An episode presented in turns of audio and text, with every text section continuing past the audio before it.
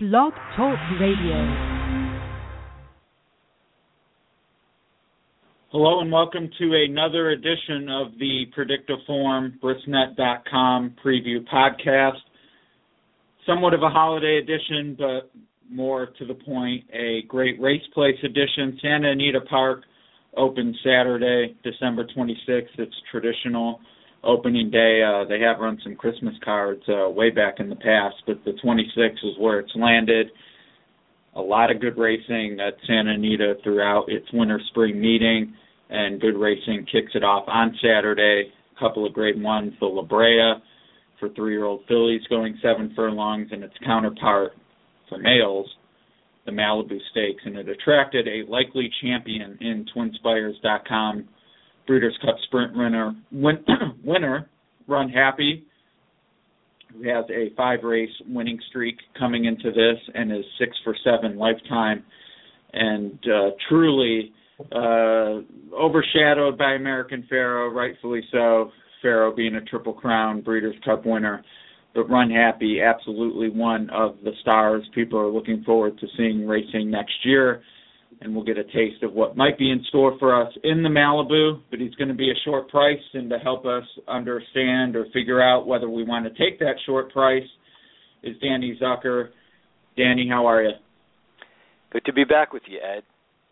Absolutely. It's been too long, but uh, it's good to have a break. Uh, definitely racing on the the lighter side uh, between Thanksgiving and uh, the holiday. Uh, but here we are on the cusp of Santa Anita opening, and uh, before you know it, we'll be getting into the Derby Triple Crown preps before too long. And uh, a great uh, opening day card at, at Santa Anita with the Malibu, and uh, looking forward to hearing your thoughts.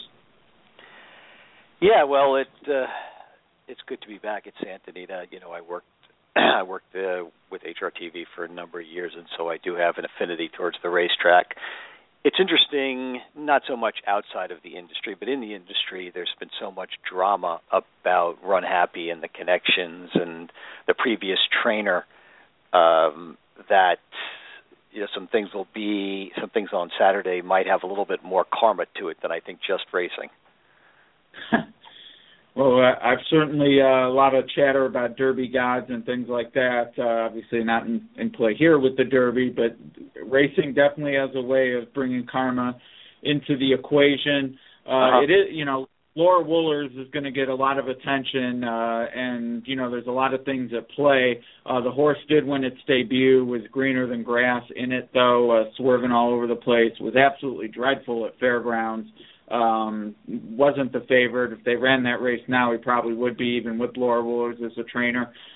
Interestingly enough, though, as much as she is under the radar and her horses don't seem to be as well prepared as you know you might expect from an outfit sending out Grade One winners, she does have a positive ROI lifetime as a trainer.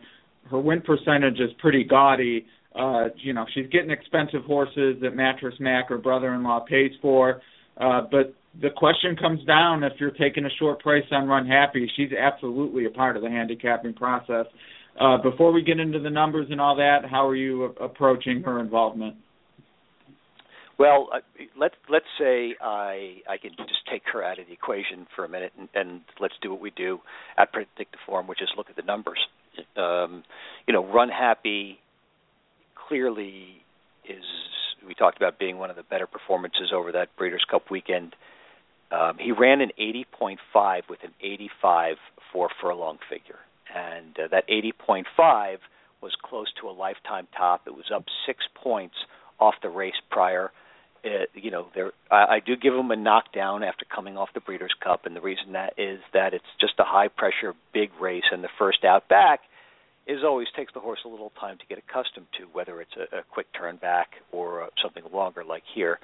So from my standpoint, you you have a horse who ran basically has run 81, 81, 75, 80, and the likelihood of repeating an 80, st- stretching out to seven furlongs, is probably the same as it is regressing. And so I would put a I would put a fair value on this horse at even money, and I think you're going to see less than that.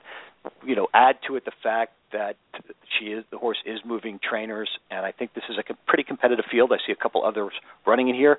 I certainly would not be buying Runhappy. Not that I ever buy favorites, Ed, but in this case, I think there's too much stacked against Runhappy to uh, to back the horse.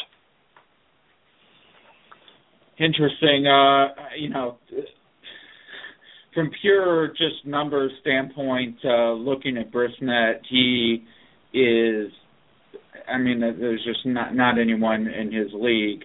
Um, now that's not to say that a horse can't improve, and you know there becomes to me there becomes a price to me where yeah you don't want to take him. I, I'd probably go a notch below even money, uh, four to five. Not that I make win bets at four to five, but I, I couldn't fault others for taking that price if that's their game. Uh, to me, he's certainly at six to five morning line. He's certainly a, a heavy single uh, for me, but he will be for a lot of people. So you know maybe there isn't value there. So it's it's good to hear uh-huh. you're willing to take a shot against. Uh, there's only one horse in the field that I, I give absolutely zero chance to. If he wins, uh, something bad happened in the race would be my suspicion. Yep. Uh, yep, but yep. you know there number are others. One. We you know what's that? I would say you're saying number one, pain and misery, right? Uh, actually, I think Bad Read Sanchez, uh, his highest speed ratings in 90, which was in his career debut, going five. Uh, you know, I, I mean, they are three-year-olds. They're they're growing up. Doug O'Neill certainly knows how to, uh, you know, turn the screws. So, you know, 50 to one, I guess that'd be the right price. But uh, a- anyway, there are a, a few in here uh, that have run 100 plus, which gets them in the conversation at least uh, to me, it's the type of race where I think if you're against Runhappy, you still want to find maybe because it's a short field, you still want to find two or three that you're willing to lean on. Um, and I guess we can start from the inside since it doesn't sound like you'll have much to say about pain and misery. Uh, loser last out turns back to seven furlongs. Uh, I should say a nose loser last out. He almost got the job done in the Zia Park Derby.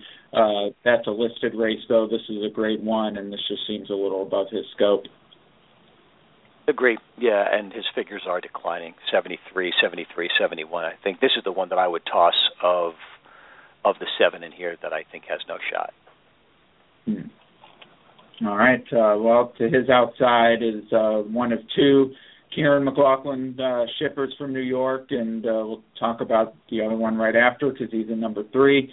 Uh, but first of all is uh, marking uh, undefeated in two starts by a combined uh, about eight lengths. Uh, looked the part of a future stakes winner winning at Aqueduct, and that non-winner's a one. Big step up here. He's facing the Breeders' Cup Sprint winner, who has a grade one at seven furlongs. Uh, but a lot of buzz about this horse. Would he make of markings uh, shipping out and trying sure. grade one company? So in the value plays, and I'm going to start uh, referring back to the value plays as we do these conversations in 2016 uh, he's listed as the third choice in the value plays, but again, that's based on morning line odds. That's not based on uh, uh, as we get closer to post time. So the thing about marking, of course, is uh, he is by uh, his dam is Seventh Street. Seventh Street was a really good horse, Ed. Won uh, maybe seven hundred thousand dollars lifetime. I did take a look at Seventh Street and she, the two races that she struggled in were seven furlong races. Now they're going at seven furlongs. I don't know how much impact that's going to make. Um, from a figure perspective, the compression line first out of 76 is like tremendous number, and then coming back running a soft pattern 74. I would say Marking is probably set to move forward in a big way. Um, and when we talk about Runhappy, and I'll bring this up now, Runhappy has a tendency to not break well. So I, I think Runhappy gets out broken. Historically, he has uh, been off slow, but he's you know he, he rushes up per se. So if you have one or two horses that can beat him to the lead, and then he's going to rush up, but maybe the horses are a little more stout than the competition he's faced, that could be a negative. I think I think because Godolphin has two horses in here, you see two distinct running styles. It would make me uh, feel a little bit more like marking is going to be push towards the lead, especially knowing what we know about Runhappy, that historically the horse hasn't, as I mentioned, broken well on top. I think from a figure perspective, Marking is showing all the right signs to move forward off that 74. All right, uh, and another horse uh, looking to sort of. I mean, you could say step forward. Uh, mm-hmm. Back into Grade One company, ran in the King's Bishop in his second career start against Runhappy. Took a lot of money that day for it being his second start against some decent horses, uh, right. and was beaten six and a half lengths. Was way out of it. Um, maybe some different dynamics here uh, in that non-winners of one, which he won at Keeneland. Uh, his pace ratings uh, were actually a little slower than the King's Bishop, so I'm not sure how far out of it he's going to be here. To me, that is a uh-huh. concern. But as you said, marking might go with them. Uh, excuse me, might go with one run happy. Uh, Bad Sanchez, who I tipped is not having to me much of a shot, but his only shot will be on the lead, so he might be going. That could help set it up for Watershed. I would need a little more than the four to one though, given how I think the the pace will affect his chances. Uh, but to me, this absolutely is a horse I, I want to watch going forward. I'm just not sure this is the spot. Right, and Watershed from the value plays is the uh, second pick, um, and is coming off the uh, the soft pattern. But you know, look, I, I can't back Runhappy, and I can't back Runhappy at even money or less, which is where the horse is going to be. So I, I have to think in this race that this, a stalking or a deep closing position might not be bad. I really think, uh, and I'm going to hop out to the outside because it's it's timely. I think Bad Read Sanchez is going to gun to the lead. I mean, it, you know, he's a Doug, o, Doug O'Neill runner. Mario Gutierrez. The horse has shown signs that he can go. He breaks quickly, and um, you know he's got the experience at Santa Anita. O'Neill does, and O'Neill has an advantage there. I don't think Bad Read Sanchez is going to be able to win the race necessarily, but I think he could be enough of a nuisance for Runhappy that the race could set up for uh, for a horse like Watershed. So I would I would probably lean towards Watershed um, even more so than I would marking as the value play says. Hmm. All right, and uh, as we get to Runhappy, who's number four, worth noting that everyone in the field but Runhappy carrying 118. Uh, Runhappy is a two-time Grade One winner, uh, five pounds extra at 123. Uh, five pounds, not a not a huge deal, but I mean, if you think it'll be close, uh, it is could be one factor in a reason not to take uh, an absurd price like three to five or one to two. Normally, Jon White really sharp with the morning lines. I know he puts a lot into it, but I just don't see how this horse is six to five.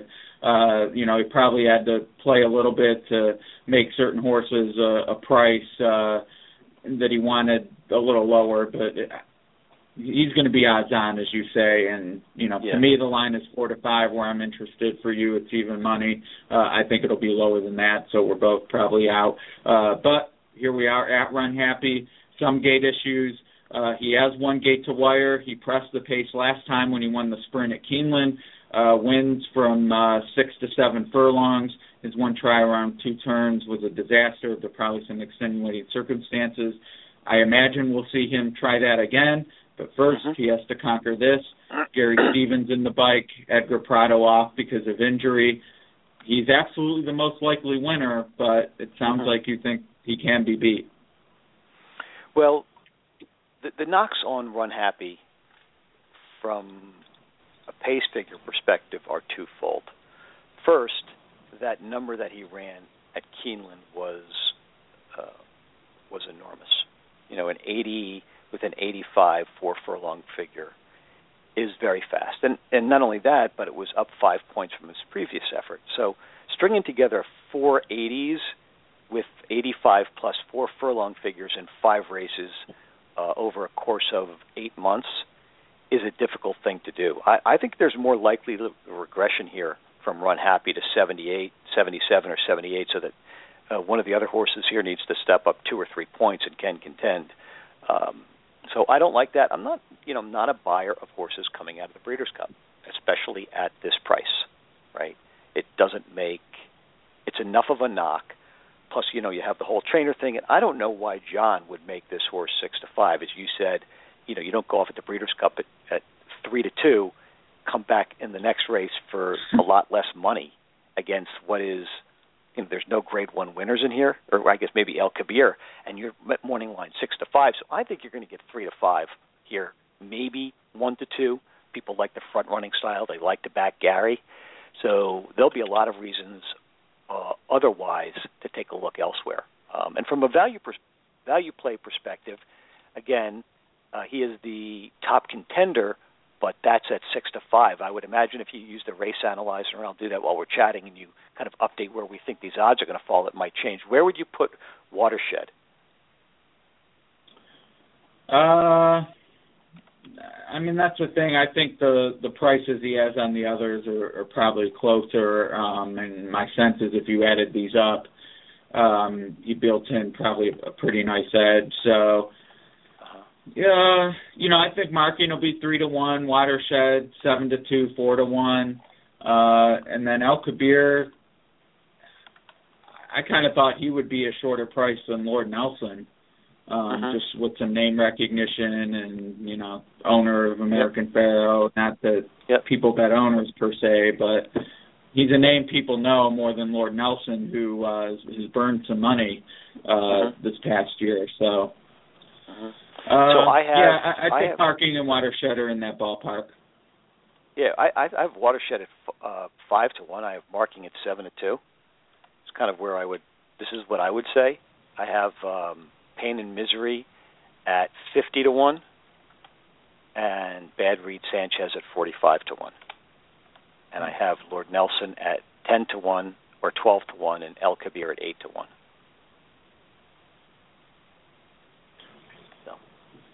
And at those odds, does the the value play stay true to the morning line, or the yeah, yeah? I mean, the value play is not going to change just because Runhappy, uh, from a figure perspective, um, just as the best. This last final figure is leaps and bounds ahead of these. So again, you know, from a figure perspective, the top contenders is Runhappy, but at, at that short of a price, Predicteform would tell you to not bet the race. Um, my opinion is that if you're going to bet the race, that you would take a stab at, uh, well, a couple of horses we've talked about, and maybe one we haven't yet. All right, and uh, we will continue to move on the outside. Been through a little more than half the field. Three to go. Number five, El Kabeir. Uh, stakes one last out, City of Laurel. Uh, I should say we mentioned the Breeders' Cup. One thing I wanted to point out: Private Zone uh, came back and stunk out the joint in the Cigar Mile, although he was beaten by a, a classic also ran in Tonalist. Favorite Tale, on the other hand, uh, did come out of that sprint uh, and win. So you know, decently formful. And there's there's been some time now. It's uh, almost two months, so a little better than the typical Breeders' Cup turnaround that people like to bet against. Anyway, on to El Kabeir, who did not contest the Breeders' Cup. I know they were thinking about it. He was back on the comeback trail. He ran on Breeders' Cup Saturday, albeit at Belmont. In the Bold Ruler, burned money at 11 to 10. Did come back and win that race at Laurel. Both of those were at seven furlongs, where he is two for three lifetime. Uh, people kind of thought he, he was a horse who could go on and be a two-turn horse, and he did okay on the inner. Uh, but seven furlongs might be his game by the late Scat Daddy. Uh, and he's the type of horse I like to talk about on these podcasts because third off the layoff, so you have the form cycle to look at. And as a four-year-old, is there development left for him? Uh, the numbers can help point those things out. So, what do you make of El Kabeir in this spot? Well, and I would just go back uh, and comment on, um, you know, let, let me make a comment on Favorite Tale since you brought Favorite Tale up. So Favorite Tale came back 28 days after the Breeders' Cup. Favorite Tale ran a 79.6 at Keeneland uh, with 77s and 78s before, and Favorite Tale ran 72 in, in Pennsylvania. I don't even know what race Favorite Tale ran in. Um, so there was that's pretty significant regression, right, Ed? I'm looking up Private Zone right now. What race did Favorite Tale go in? Do you recall? Uh, I don't, uh, and I'm guessing maybe he won something in Aqueduct, but um, he may have shipped down to Gulfstream as well. Uh, definitely need to. No, it was it was in Brisnet PP's hot. Yep.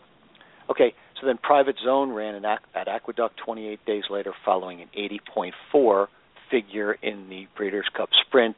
Uh, previous to that, he ran 80.6, so again, figures up where Runhappy was. He regressed 10 points to a 70. So the two horses that you mentioned ran second and third to Runhappy regressed 8 and 10 points respectively in their following races. That's another sign, maybe, that that that supports the idea that Runhappy could regress, right? Um, you know, if I saw if I saw numbers in the higher seven, you're talking about ten point regression, eight point regression by horses that only finished a length or two off Runhappy. Now you're putting Runhappy in probably against better horses than they ran in after a big lifetime effort, the whole trainer thing, stripping across country, and it begins to little, look a little more suspect to me. Um, in terms of El Kabeir, you know, I was, I was smiling. I said thinking about like I recall at this time last year we were talking you were, we were talking about El Kabeir as being the, the top horse for the Kentucky Derby, right? I mean, he won the Jerome, and I think he ran well in the, he ran well in the Withers, two of the races that were beginning to establish who was going to be competitive. Um, he is coming back. You know, he does have the Zayat positive. I mean, Kabeir hasn't run an 80 yet. It's not to say that he couldn't. Um, you know, he's somebody that certainly is worth a, a long look. His stalking running style might be an advantage in here uh, if if in fact Runhappy gets pressed. Yeah, the uh, this time of year, uh, Zayat uh, obviously had champion American Pharoah, but he was on the sidelines with an injury with no timeline for his return.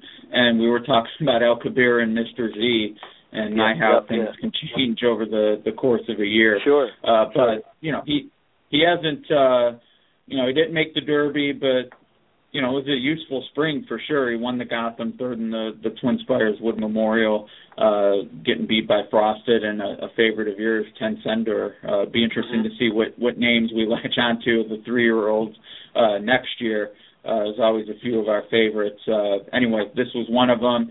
Uh, and uh, you know, it's it's price dependent to me. At the morning line, I think eight to one. It's one of the more interesting lines. I think he'll take a little more money than that, however. But uh, as always, the board's the ultimate decider.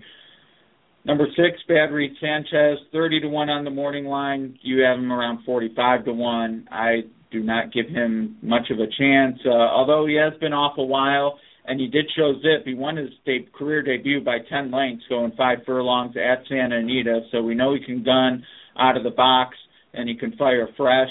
And I agree with you. Doug O'Neill is in these races. He likes to win, even with long shots. The only shot to win is going to be going for the lead, and that's where this one's going to be. I just don't think he's going to yeah. last. Yeah, well, I mean, do have to acknowledge he puts the blinkers on for the first time, and when O'Neill puts the blinkers on, it doesn't mean the horse is going to be coming from off the pace. It means the horse is going to be going. He does show speed. Uh, he has a some decent four furlong figures. He did run 78 and a new pace top uh, at Del Mar in 2014. I mean, it's a long layoff to come back. I would imagine the horse is going to be pretty good sprinting, and I think the horse is going to be decent, fresh. Look at the one time the horse ran, uh, first time out, lifetime was a good race. So I think you're going to see Bad, San- Bad Read Sanchez come back in decent shape. I think he's going to have enough speed on the front end to maybe cause a little bit of a nuisance for Runhappy, which could set it up. Uh, I, I would I would not put use him on top. I wouldn't use him at all.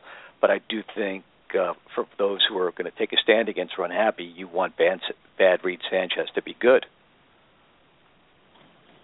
Uh, yeah, that's a. Uh, I can't disagree with that. Uh, yeah, and it's another one of those situations where you know to take the stand against Runhappy, you don't need Bad Read Sanchez to win or even be in the picture, but you want him to run his race for at least a quarter of a mile, mm-hmm. and he is to the outside. So uh, you know there's there's been some chatter about Runhappy, not only the starts, uh, but his ability uh, to be inside horses. Uh, some think that was uh, a reason he did not start that well in the Phoenix. Uh, and granted, he did win Gates of Wire. He made up that ground, but he got a big rail pass after the stumbled start, breaking from the rail. No one, uh, no one turned left, so to speak.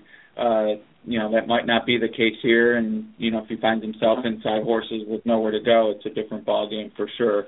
And at three to five, that's not really where you want to be, but at least you're getting a Hall of Fame jock to navigate that scene. Last but not least, Lord Nelson, uh, a Bob Baffert horse who never was really a big name on the Triple Crown Trail. He was in the San Felipe, but he got well beaten by his stablemate at ten to one.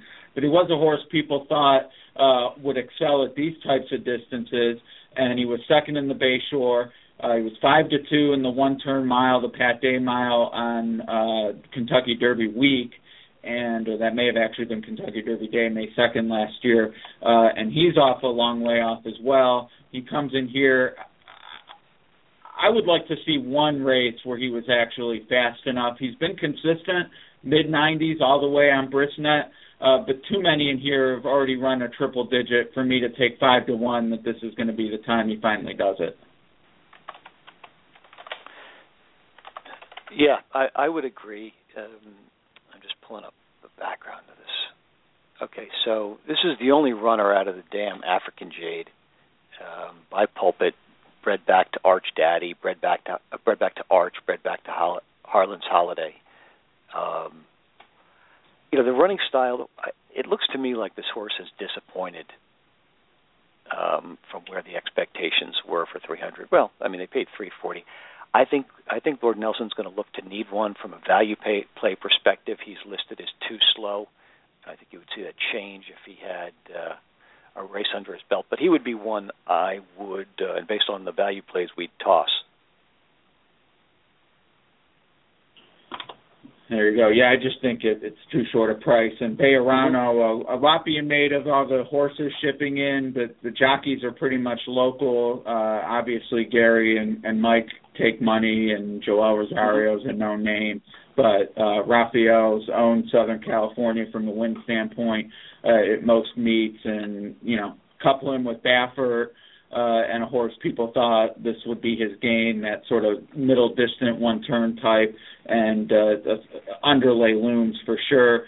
Uh, my bottom line on the race, uh, you know, I don't think I'm going to make any win bets on Runhappy. Uh-huh. I'm pretty comfortable singling him uh, in uh-huh. the Maltese. I think it's a deep, deep uh, card. Uh, nine very good races. There's a grade one before this one, uh, and I hope to get lucky elsewhere in terms of beating a, a chalk this isn't going to be the place I try to do it too much. Uh, but I will look at the exacta will pays uh, two three five with four and four over two three five, and if something's out of line because a certain combination got hammered, I might take an action stab at an exacta. But uh-huh. uh, what you said about sometimes the value plays tell you to lay off the race, that might be the case here. Uh, yeah. There's just an obvious favorite and the the edge uh, just might belong to the track on this one with the takeout. I'm going to look at it in, in a different way, Ed, and, and take a stand against. Um, yeah, if I'm going to play, I would I would leave myself just uh, watershed and marking, um, probably in this race, and I would do um, seven race seven and eight doubles and race eight and nine doubles.